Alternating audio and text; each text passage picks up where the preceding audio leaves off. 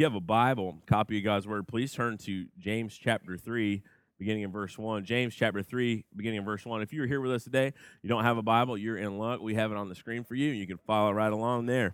Um, this today we're going to talk about James's exhortation, his encouragement, his command really to the church to tame their tongue. Now I want you to know something. It is a severely dangerous thing to have to preach on taming your tongue and try to live that out because I want you to know something. This week has been um, been it's been a struggle, man. The struggle is real, and you know we wrestle. Not Paul would tell us this. Spiritual warfare is real. We don't wrestle against flesh and blood, but against principalities and powers and the rulers of the air. And so there's a spiritual nature to our conflicts, and there's a spiritual nature to the things we go through. And I want you to know something. I have not been the best at taming my tongue this week. And if you want to know that, you just ask my wife, okay? Or you can ask my son. I spent most of this week uh, repenting before them and the Lord, okay? Just just like that, you know, life is not feeling 100%, which I don't think anybody is because the plague has descended from from somewhere onto this area. I guess it's just February and March in Middle Tennessee, and you're just feeling kind of rough. So you're feeling rough, and then all, all of a sudden you got a lot of stuff going on. Anybody feel me? Anybody feeling rough and had a lot going on? There you go. Thank you very much. I want to make sure you're alive out there. Got a lot going on. You're not feeling it, and then somebody just does something that it's not it's not their fault. You just get that agitation. You know what I mean? You know what comes out? Sarcasm, biting sarcasm, a little bit of a short comment saying something you don't really mean, but you say it anyway, and then you're kind of, where did that come from? I'll tell you what, man, I've sent my son to pieces and sent my wife to get a meat cleaver, I think, almost. Okay? No, she did not want to stab me or anything. But I don't think, maybe. Pray for her, all right? I spent most of this week repenting. It's amazing because James tells us about how difficult it is to tame the tongue. I want you to know something. In James 1, we, if you're new with us, we've been walking through the book of James verse by verse. James 1, 26 and 27, which kind of he outlines the book for us before we get to the section we'll be in today. In James 3, he says this If anyone thinks he is religious, religious meaning that you follow God by, like you believe in Jesus and you, you work that out in your actions. If anyone thinks he's religious and does not bridle his tongue, but deceives his heart, this person's religion is worthless. Whoa. You claim to be a follower of Jesus, but your speech does not match up with your profession. You're deceiving yourself and you're not practicing right religion. It's worthless religion. And he goes on, he's going to expound on that point, which he brought up in James chapter 1, in James chapter 3. And so today, we're going to look at this. We're going to see a caution, a warning, and an exhortation to us to tame our tongue. And this is dangerous business. This is spiritual in nature. It's not just that I, I didn't drop that word or I didn't use the sarcasm. This has direct ramifications on your standing before a holy God. It has, it has relational impact on you. And so we get to James chapter 3, verse 1. He says this Not many of you should be teachers, my brothers, for you know that we who teach will be judged with a, strict, with a greater strictness. For we all stumble in many ways. And if anyone does not stumble in what he says, he is a perfect man, also able to bridle his whole body. If we put bits into the mouth of horses so that they would obey us, they guide their whole bodies as well. Look at ships also. Though they are so large and are driven by strong winds, they are guided by a very small rudder wherever the will of the pilot directs. So also the tongue is a small member, yet it boasts of great things. Going on, he says, How great a forest is set ablaze by such a small fire. The tongue is a fire, a world of unrighteousness. The tongue is set among our members, staining the whole body setting on fire the entire course of life and set on fire by hell. This is some very vivid imagery. Going on to verse 7, he says this For every kind of beast and bird, of reptile and sea creatures can be tamed and has been tamed by mankind. But no human being can tame the tongue. It is a restless evil full of deadly poison. With it we bless our Lord and Father, and with it we curse people who are made in his likeness. From the same mouth comes blessing and cursing, my brothers. These things ought not to be. Does a spring does a spring pour forth from the same opening both fresh and salt water? Can a fig tree, my brothers, bear olives or a grapevine produce figs? Neither can a salt pond yield fresh water. First section of this, we have a caution to teachers. And here it is. Verse 1 and 2 says, Not many of you should be teachers, my brothers. This is exactly what I showed you today in my confession to you before that I had to repent and confess. It is difficult to be a teacher for many reasons. First off, you have to come to the word, you got to hear from God, you know, put all the time in to, to get it right. But also, you're going to be judged, as it says here, with a stricter judgment. So it's so funny that today I am telling and talking to you about the need to tame the tongue, and I have the same problem as you do. But see, I'm supposed to be the one teaching you. Therefore, I'm the one who's held more accountable than you are. You get that? And that's scary. And he says this there's a caution, okay? Now, you know what caution is. It doesn't mean stop. He says, Not many of you should be, but some of you are like going, Whoo, I dodged a bullet there. There are some of you in here that God is calling you to be teachers and start that process. Your life's got to start matching up with what you believe in your head. You got to get past that place where you're comfortable because the Lord's calling you to take a step that way. So, some of you, this is not for you to go, Whoo, I dodged a bullet there because it's difficult. Just because it's difficult doesn't mean God doesn't call you to do it. In fact, a lot of times God calls you to do it because it's difficult to show how great He is in that time. So, not many. Here's the caution. The caution means pump the brakes. Caution means stop and wait and think about it. Consider it. Consider the dangers, but also consider if you should do it or not. And so James says, Not many of you should be teachers, my brothers. So he's talking to these people. He calls them his brothers in Christ, even the ladies. That's an important point. For you know that we who teach will be judged with a stricter, with a greater strictness. I'm held way more accountable, and our, your elders are held, well, held much more accountable than you are for what we teach because we are trying to influence people's faith and point them towards Jesus. If we get off in any manner, we can hurt someone's faith. We have great, so pray for us and when you consider this as well, that you might be called to be a teacher, but this is not a small calling to teach God's word. So think about that. Verse 2, it says this We all, and here's the reason why. It gives the reason why people should be cautious about being a teacher. For we all stumble in many ways. And if anyone does not stumble in what he says, he is a perfect man, able also to bridle his whole body. I love the book of James because here's where he is what happens. He gets he he he has an idea and it goes from idea to idea, idea, idea very rapidly. It's almost like an ADD he has.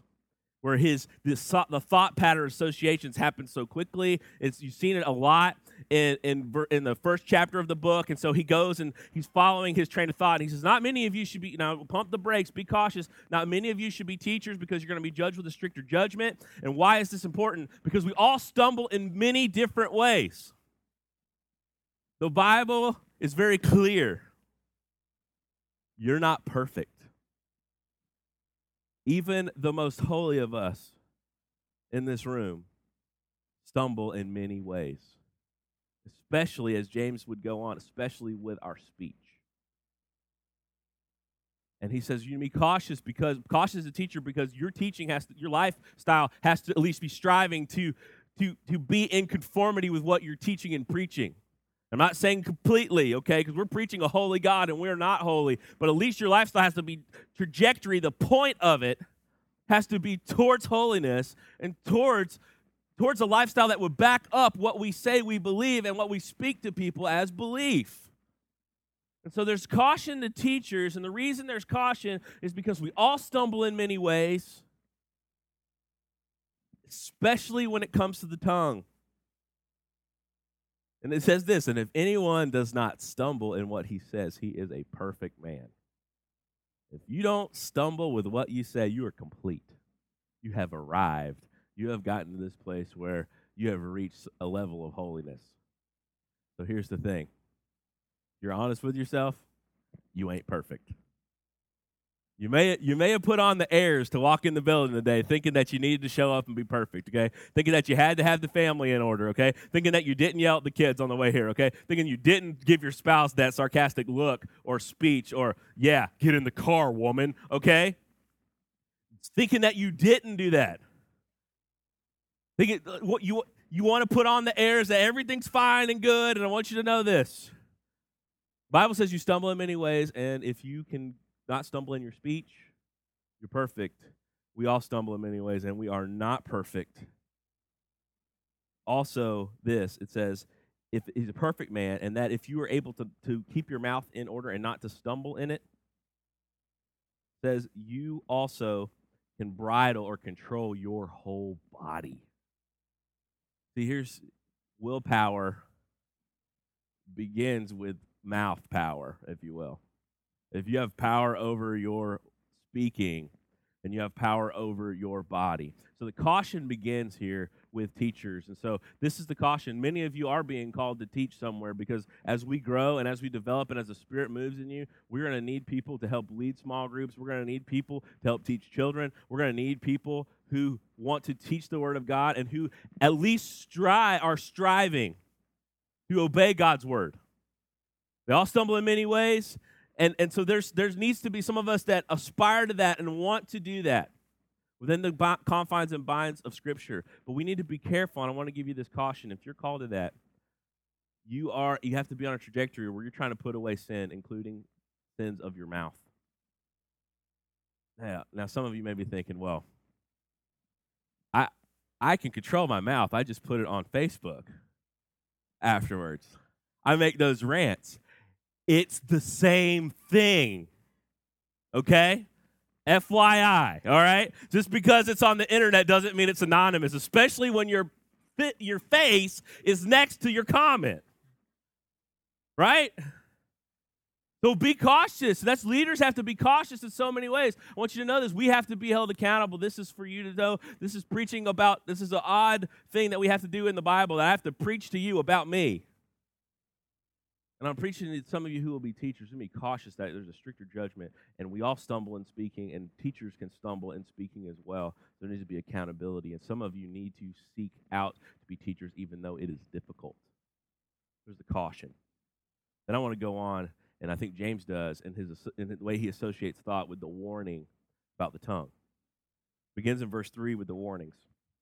He says this if we put bits in the mouths of horses so that they obey us, we guide their whole bodies as well. So he gives us this first illustration of a horse.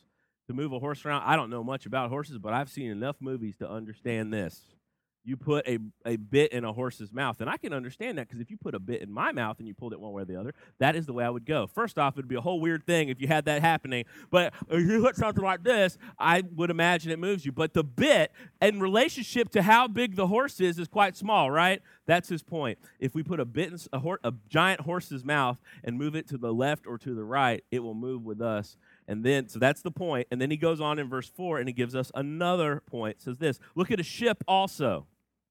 Now, we're not talking, you know, dinky sailboat here. Okay, think about a ship. Look at a ship also. Though they are so large and driven by strong winds, they are guided by a very small rudder wherever the will of the pilot directs. And so we have the idea. The second thing is about a, a a horse and a bit and how that little small bit in the mouth of the horse can move it, direct the whole giant muscular animal around. The same way, in, in, in regards to a ship, the rudder is a very small part of the ship in, in aspect to the actual ship itself, but that little rudder can direct the course of the ship. And then he finally finishes out his point that he is so vividly describing in verse 5. He says this So also the tongue is a small member. It is small, but it boasts great things. And so here's the warn the first warning that you need to know about the tongue. Why it's dangerous because the tongue is small, but it's powerful. That's the point he's trying to make here with the with the image of the horse and the image of the ship. The tongue is powerful. It's it's powerful and it can it's so powerful in fact it can direct the course of your entire life you don't believe me, Go today or tomorrow, go to your office and tell your boss what you really think of him or her. Just, just let it all hang out. Okay? Wah, wah, wah, wah, wah. Tell me that won't direct the course of your life. Tell me that won't result in maybe a pink slip or maybe a jail sentence. I don't know. Know where your heart is. Keep speaking harshly to your spouse or child. See where that relationship will go if you just get on it for about a month. See how that's going to work out for you.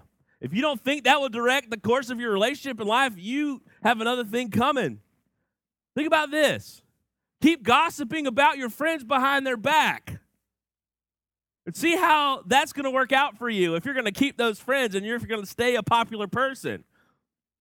The tongue is small, but it can direct, it has power to do so many things.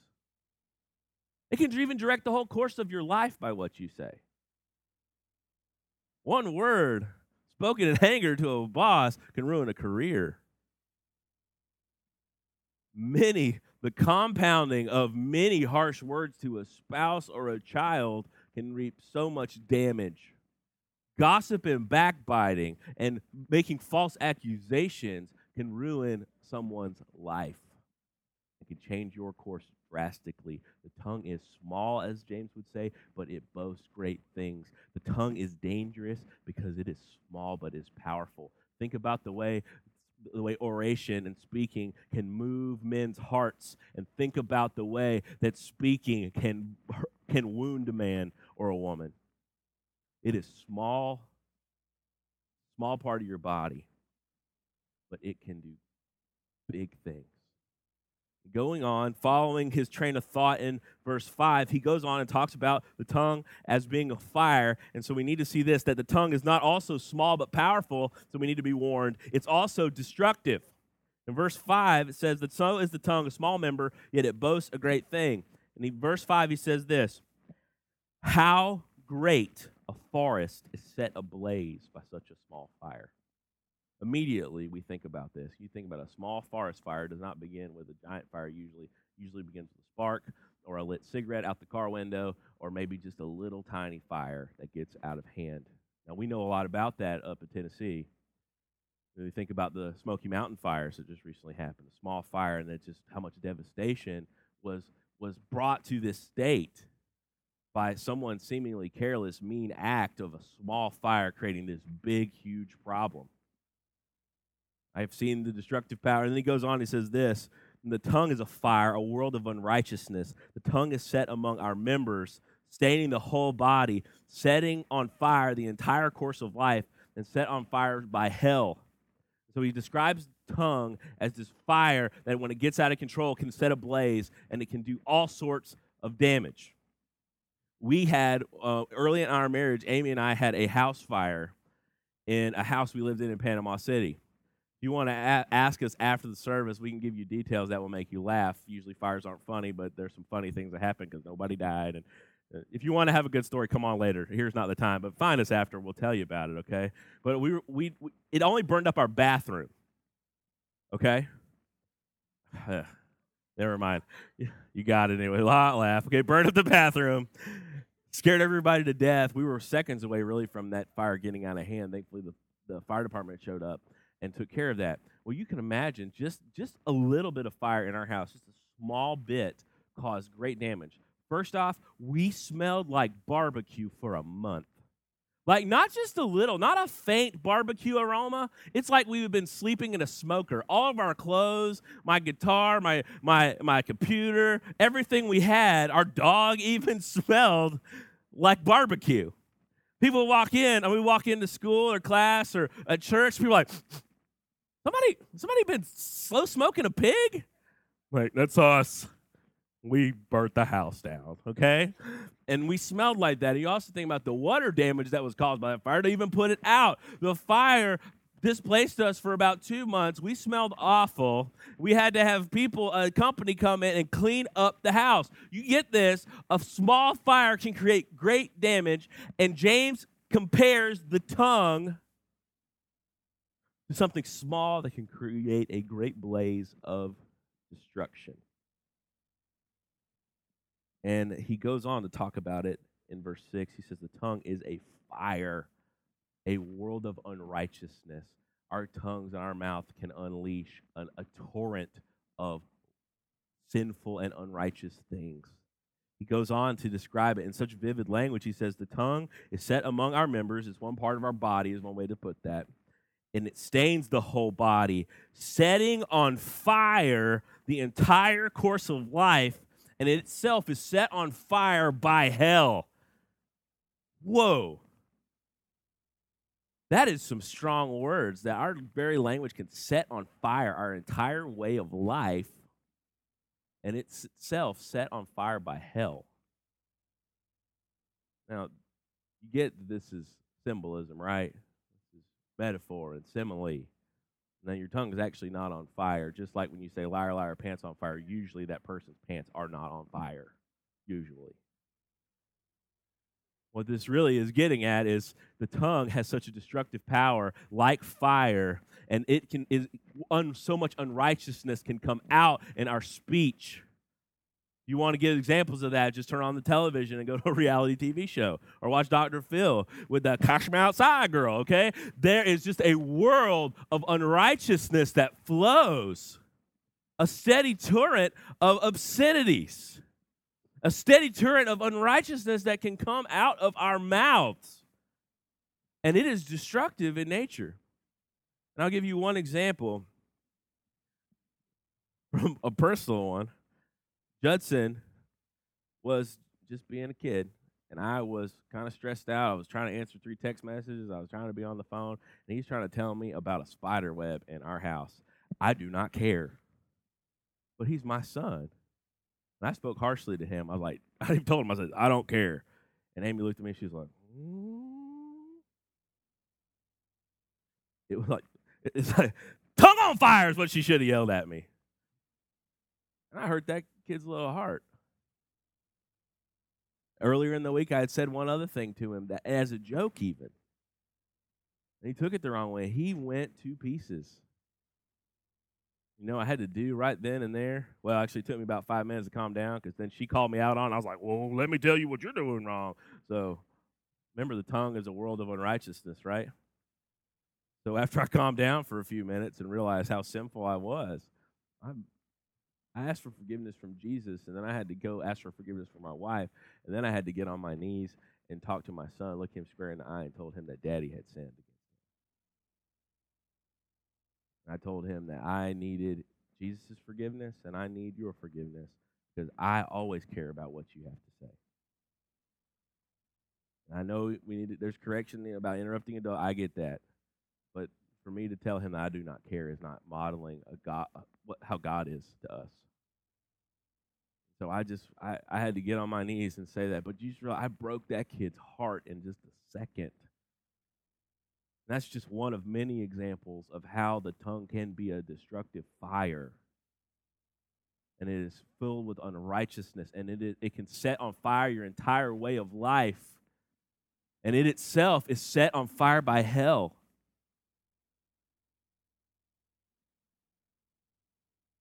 Goes on in verse 7 and 8. he talks, he gives us a warning about the tongue because the tongue is untamable. In verse 7 and 8, keeping with his train of thought, he says this For every kind of beast and bird or reptile and sea creature can be tamed and has been tamed by mankind, but no human being can tame the tongue. It is a restless evil. So he goes with these just, just these pictures are so vivid and so illustrative of his point. And he gets to this point. He says, Think about what mankind has done in taming some of the most wild, gigantic beasts of all time. At the first year on uh, on New Year's Eve, we went to SeaWorld in Orlando. And we saw Shamu and the other killer whales jump up and respond and work with trainers to do a show. Those things are just massive. And they blow a whistle and they the guy was riding it and the dolphins another show the dolphins were going nuts and seals and sea lions and it was just fantastic all of those big creatures have been tamed and taught to perform pretty impressive. You think about other places where people have trained elephants to do things, especially at a circus. You ever been to the circus? You've probably seen the elephant walking on the little ball. I can't walk on the little ball, but they trained an elephant to walk on a little ball. They trained an elephant to do all these different things. An elephant is gigantic. You think about this how mankind, and that is James's point, has tamed all sorts of wild animals. Many of you have spent countless hours over the last few weeks watching a giraffe attempt to give birth on the internet. Y'all are crazy, by the way. I love you, but you're nuts. My wife is part of that group. I walk into my house and she's watching on the television a, a giraffe in the birthing process. I'm like, what is wrong with you? She's like, it's special. We tamed that thing, okay? We're giving birth on camera. That's weird. It's straight weird. But it follows, it keeps in line with the point here that all sorts of reptiles and birds and things mankind has tamed. In fact, if you go to Florida and hang out with some of probably our relatives, you've seen a man put his head inside of an alligator's mouth while it's open. They do that in Florida. Probably explains a lot about us being from there. All sorts of animals, reptiles, birds have been tamed by mankind. And James acknowledges that. But he says there is this untamable force and it says this But no human being can tame the tongue. It is a restless evil, full of deadly poison. The Bible, you're struggling with your language and your speech and what you say, note this the Bible understands that you do and recognizes that it is this relentless, untamable force, and that is so difficult to control your tongue. And then it goes on and it calls it a restless evil, continual evil. And then he talks then it talks about it in the end of verse 8 as a full of deadly poison. Think of a poisonous snake. One of my greatest fears in life is to be bit by a poisonous snake. I hate snakes. And the thought of being bit by a snake in general is not fun. But the thought of being bit by a rattlesnake or a water moccasin, that freaks me out. And the idea here is that the tongue is like it's, it's being compared to a venomous snake. And the tongue can spew venom. Now, just so you know that James is in keeping with the Bible and with with with Jesus' teaching, and that we see his teachings kind of the way they connect with the rest of it. Jesus is talking to the Pharisees, those people in Matthew chapter 12. He's talking to the Pharisees, those who opposed him on religious grounds. And this is what he says in Matthew 12, 33 through 37. We have it on the screen there. He talk, he's talking to them. They're opposing him, and he says to these people, Either make the tree good and its fruit good, or make the tree bad and its fruit bad, for the tree is known by its fruit. And then he goes on this. He calls them, You brood of vipers, you bunch of poisonous snakes. That's not cuddly Jesus, by the way. That's not precious moments Jesus right there. That's not the Jesus that we like to cuddle up with, but that is the Jesus of the Bible and the true Jesus. He speaks to the religious and says, You stinking bunch of snakes. And then he goes on and explains that. How can you speak good when you are evil? For out of the abundance of the heart, the mouth speaks. Let me just let me just hit this to you again. Out of the abundance of the heart, the mouth speaks. Do you know why your tongue is so hard to tame? Because your heart and my heart is so rotten to the core. It is rotten apart from the transformative power of Jesus Christ. We are an open tomb of death. Our hearts, our mouths speak what is in our hearts, which is so scary. The anger, the backbiting, the pride, the lust, the jealousy is expressed in our words and the coarse jesting, in the sarcastic comment. It is a picture of our hearts this, this wretched tomb filled with death. And Jesus would, would just show these men and tell them straight up that their heart is full of death. full of sin and unrighteousness. And that is why our words are so filled with venom, is because we, at our core, left to our own devices, are filled with venom. Now, praise be to God, He does not leave us in that condition. Going on, as, Paul, as James goes on, he would say in verse 9, he talks about the paradox of the tongue. And remember, he's writing to believers, and he talks, now there's a paradox. It used to be venom, only venom, and now a paradox ensues. Verse 9 with it we bless, talking about the tongue, with it we bless our Lord and Father, and with it we curse people who are made in the likeness of God. Do you get the paradox here? We just, in fact, we just sang a bunch of really cool songs. One of which is, It's Your Breath in Our Lungs, and we pour out our praise to you only. We sing things like, Come thou fount of every blessing, to my heart to sing your praise. We sing these big anthems about how great God is. But let me tell you, you know what could happen 30 minutes after we leave here? Your husband or wife could tick you off and a torrent of badness would come out. You could stub your toe, step on a Lego, which are set fi- like made in hell, I think, because they're so sharp.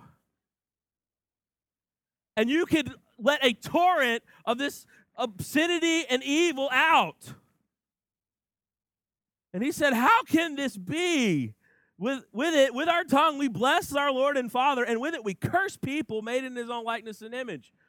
Maybe, just maybe, you're getting the car today and talk about how somebody acted or somebody dressed or da da da da da. And you could go and praise God, and then the next moment, curse people made in his image. You might have to drive to Nashville, and you definitely will probably curse someone as you're driving. Goes on in verse 10 For out of the same mouth comes blessing and cursing. If you are a believer, you understand this that there is this paradox of which we can have this heights of praise and the lowness of the things that could come out of my mouth. And then in his beauty, in, the, in, in this, this, this great act of love, James comes to us and he says, My brothers. He's been talking harshly, he's been throwing down on us, throwing down on his readers. He says, My brothers, this ought not to be so. We should not. We should not have both the holy and profane come out of us. We, the call is to tame our tongue. The call is to put away the things of the past, to walk in the newness of life that is ours through faith in Jesus Christ as believers in Him, and no longer be controlled by our tongue, and to have that, that cesspool of our heart be pumped out by the work of the Spirit. And so now our hearts would have good things coming out of them. And he goes on to point out that this should not be so by giving us verse 11 and 12. He points out again, this should not be so. Does a spring pour forth from the same opening both fresh and salt water? We know that. A spring either puts, puts out one or the other. And most of the time, a spring, it puts out fresh water, not salt. That's not, not compatible. Just like our, our lips as believers should not have blessings and cursing coming out of it. Going on, he says, Can a fig tree, my brothers, bear olives? No. Fig trees bear what? Figs. Olive trees bear olives. Or grapevine produce figs? No, grapevines, what do they produce? It's not real hard. Grapes. And he makes his point neither can a salt pond yield fresh water because of this. I want you to know something.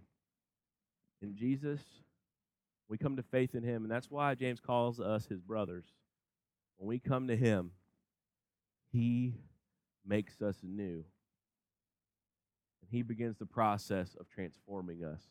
We're no longer being conformed to the pattern of this world, we're being transformed by the renewing of our mind and the cleansing of our heart through the word and through this work of the Spirit.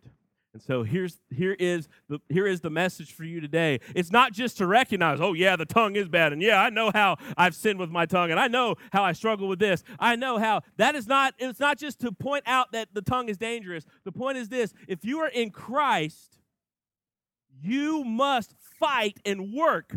Get you're, you're supposed to be men and women at work to tame your tongue. Now, I know how you're rolling, especially if you're a little bit cynical. First off, I want to prove a point to you. We need to first off work on taming our tongue. Yes, God is sovereign and he works, but all he calls us to resolve and to work as well.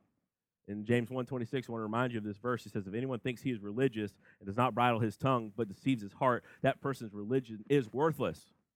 First off, God calls us to tame our tongue. We don't tame our tongue as believers, we're showing that our faith is worthless. We do not possess saving faith. But it's not even in the process that you're taming it. That is the case. Secondly, many of you are saying, now didn't you just didn't you just read to me in verse 8 that the tongue is untamable? And then he gave us this big grand image about how all sorts of animals, great and large and small and, and complex, and reptiles and birds and whales and alligators and, and tigers and lions, tigers, and bears, oh my, and all those different things, they can be tamed, but the tongue cannot be tamed. And you're telling us, and I'm doing it from verse 10 because he says, My brothers, these things ought not be. Blessing and cursing, filthiness should not come out of our mouth. You're telling me that the tongue can't be tamed, but you're calling me to tame the tongue. Yes. First off, because the Bible does. Secondly, just because perfection is not attainable does not mean that progress cannot be made. Let me just say that again. Just because perfection is unattainable does not mean that progress can't be made. You maybe heard this old adage shoot for the moon, even if you miss, you'll land among the stars. It's a little cheesy. I'll put it this way. Let's say you got summer coming up and you want that beach bod. Okay? So you get P90X and you decide that you're going to eat like protein and make yourself miserable. Okay, that's pretty much like, I'm not going to have a car forever, okay? I'm going to try to look good. So you P90X it, okay? And the next day you can barely walk and you hobble in. What's wrong? It's like, I got hit by a car because you don't want to tell anybody that you're, you know, trying to to do this. I think I'm resonating. I'm hearing some uh, hearing some laughter there. And so you may be going for the perfect beach bod and an eight pack ab or whatever. You might not attain that. Very likely you won't because food is delicious, okay? but the trial in it, you might drop 10, 15 pounds and be healthier for it. And so would it be worthless to eh, to try? Of course not, because in it we we are following the Lord's example when we try to tame our tongue. We're, we're following after what He's told us to do. He will be with us in those times. We will learn more about Him and we will experience His grace when we fall and we have to come and confess our sins. And we will experience His love and redemption through it. And we will Praise be to God. Our language will be brought up, and our words that we say will be brought into more submission to Him, and there will be change that takes place because of that. And that can't be underestimated. Just because you might not ever get it under control doesn't mean you need to try. So, for some of you have already written this off like, that's just me. I just let people know what I think. If that's the case, there is sin all in your life. It's not okay. But that's just me. I know your heart's an open cesspool. You need it pumped by the Spirit of God. You're a septic system. You got to call a roto rooter man. It's the Spirit of God. Just okay, getting that stuff out of there. You hear me? I'm not. This is I, this is biblical language. And clean the deadness out of there. And Finally, I'd like to make this point by using a good old fashioned meme, if you would. that is the Golden Girls.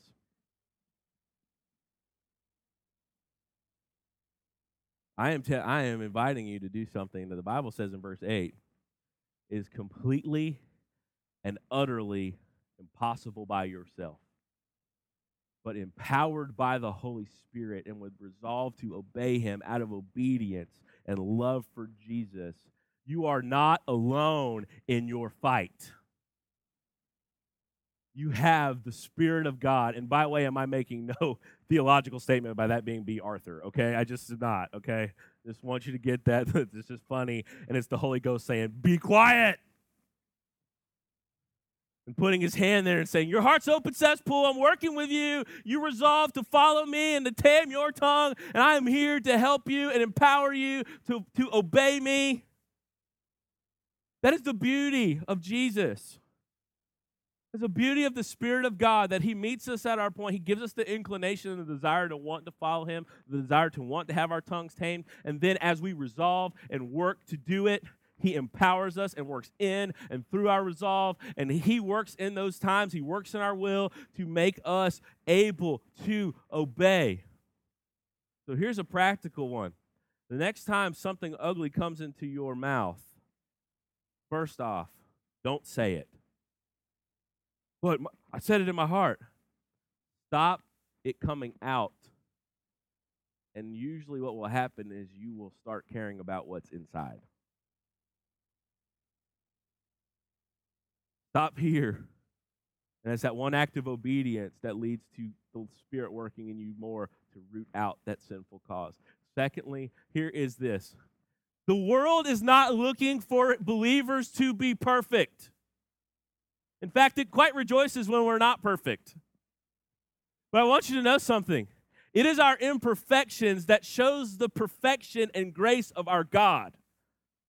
And so you know it should be on we should not try to necessarily hide our failures and sins. I'm not telling you to broadcast your junk, okay, on, on everything, all right? Don't put, let me tell you what I struggle with on Facebook. We need to block you probably, okay? Because your hearts are probably, you know, they're probably dead. I mean, they're dead, okay? They need some help.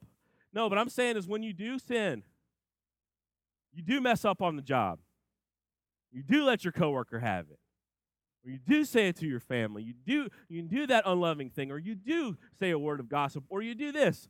You will freak people out and show the grace of Jesus if you in an unbackhanded manner ask for forgiveness. And say I sinned against you and against God. And I apologized to him and sought his forgiveness, and I've received it because of the shed blood of Jesus. And you may not say it that way, you may put it in your own words. That I ask you for forgiveness too, because not only did I sin against God, I sinned against you, and your coworker will look at you like you've got 75 heads. But also, there will be something so lovely about that weirdness. It'll be aroma of Christ. Praise be to God. He is perfect for us, and his righteousness is imputed to us, and he calls us to holiness through the power of his spirit.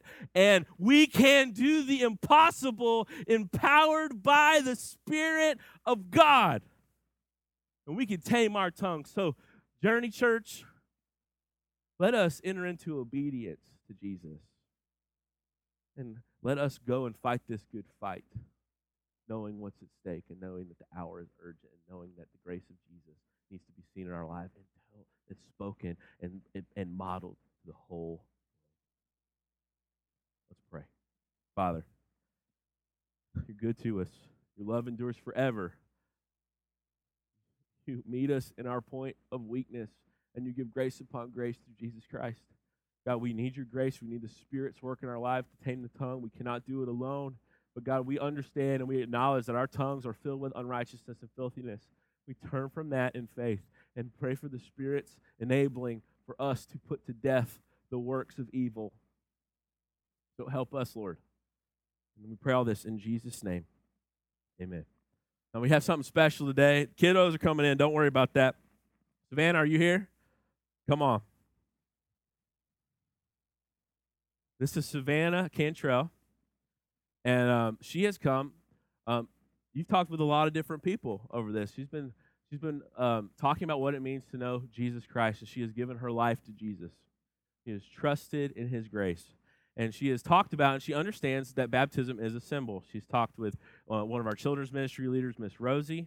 She's talked with Katie Lynn, who was recently baptized, and most recently we got to talk together. And she understands the gospel. She's believing in Christ and His finished work to save her from her sins. Am I right about that? She shook her head yes, in case she didn't see that. And she comes today understanding that this is a symbol of what Christ has done for her. And she wants to express and to really preach to you this morning that Jesus has saved her, and his death was for her, and that she has trusted that for new life. And boy, I tell you what, just in talking with her, the Lord has moved in this girl's life. So here, here, she's proclaiming this to you, and you, I want you to pray for her as she follows Jesus. So, is it your is it Savannah? Is it your desire to be baptized and and share your faith with all of these church members today? It is. She she nodded her head again. Okay, we'll count that as a yes. All right. We're gonna get yes. Amen. We're gonna get you in here, and it's cold. Okay, but it's all good. And we're gonna baptize you. So come on in. We're gonna do it real quick. Come on in have a seat on that right there. Yeah, I know. I know. We're to do it quick. Quickly sit down. Right, Savannah, as my sister in Christ, I baptize you in the name of the Father, Son, and the Holy Spirit. Amen. Help you out and get warm. Amen.